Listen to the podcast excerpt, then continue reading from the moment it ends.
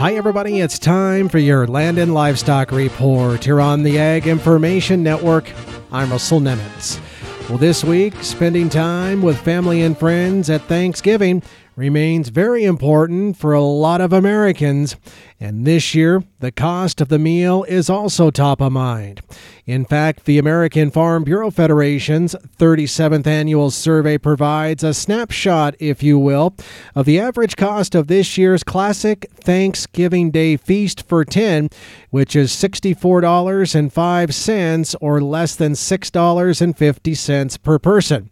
However, it's $10.74 or a 20% increase over last year's average of $53.31.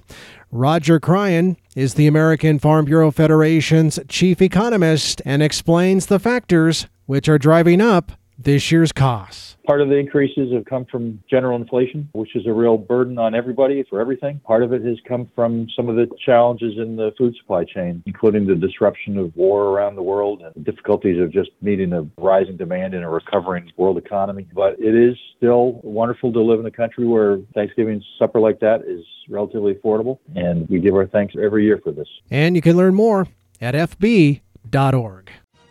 For the Ag Information Network, I'm Russell Nemitz.